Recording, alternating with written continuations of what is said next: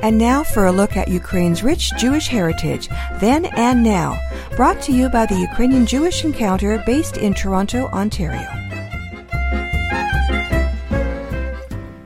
Welcome to Ukrainian Jewish Heritage on Nash Holos Ukrainian Roots Radio.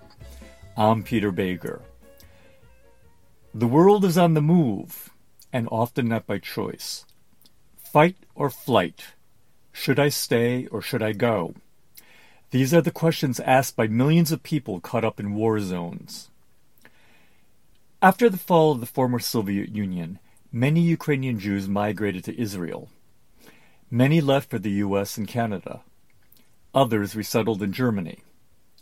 However, many Jews remained, building new lives and a thriving new community in an independent Ukraine. But Israel always remained an option, and this option took on a crucial importance when war broke out in eastern Ukraine in 2014.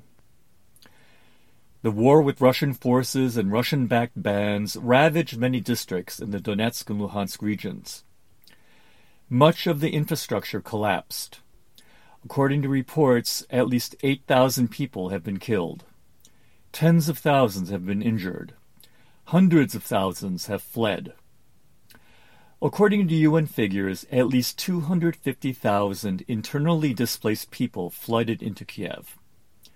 More sought refuge in other cities and towns throughout central and western Ukraine.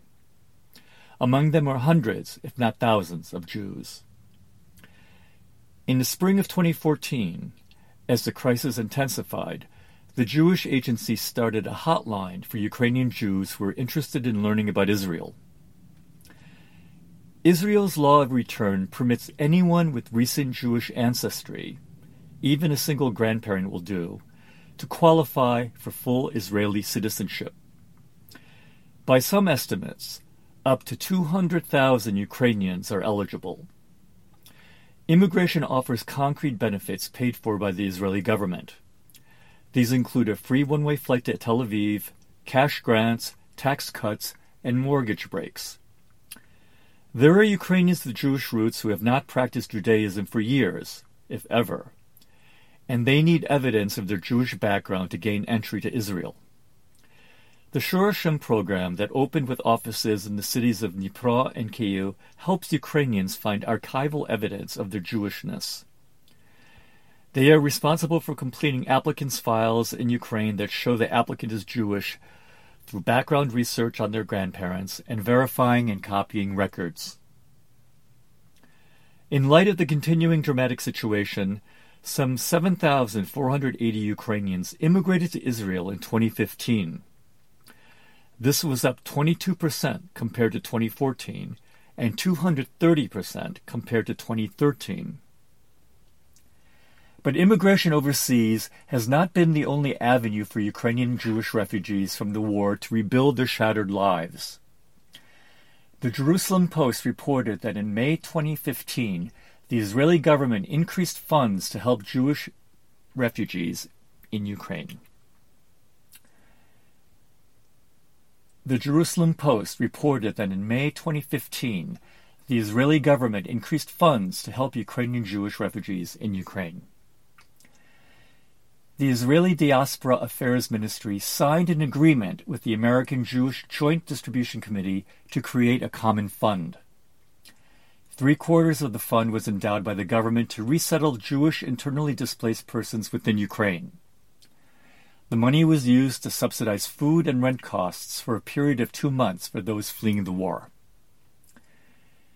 The social solidarity within the Ukrainian Jewish community can be seen in the work of the Jewish Charitable Organization Hesed in Central Kyiv. The Jerusalem report outlined how a continuing flow of previously self sufficient Jews from eastern Ukraine arrived seeking help. They needed housing, food, clothes, medical care, and social support. Hesed, supported by the American based joint, does its best to help those most in need.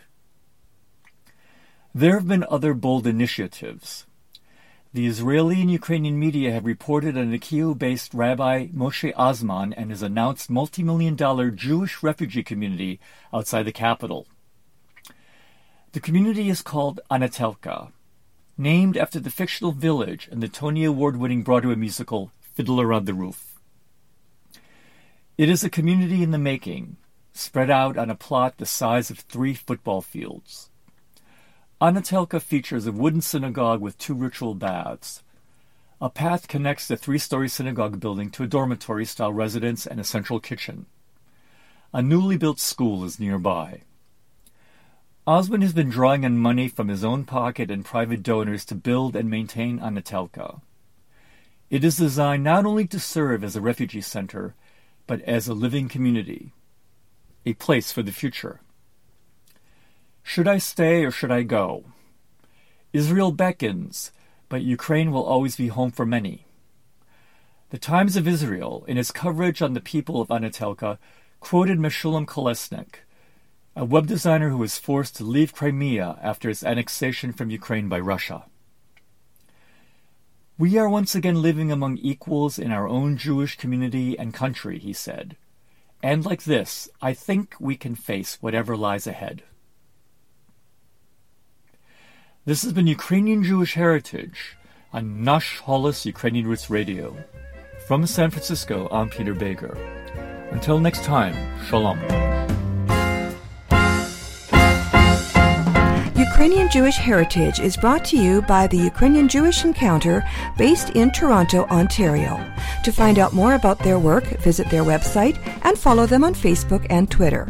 Transcripts and audio files of this and earlier broadcasts of Ukrainian Jewish Heritage are available at their website, ukrainianjewishencounter.org, as well as at the Nash Holos website, www.nashholos.com.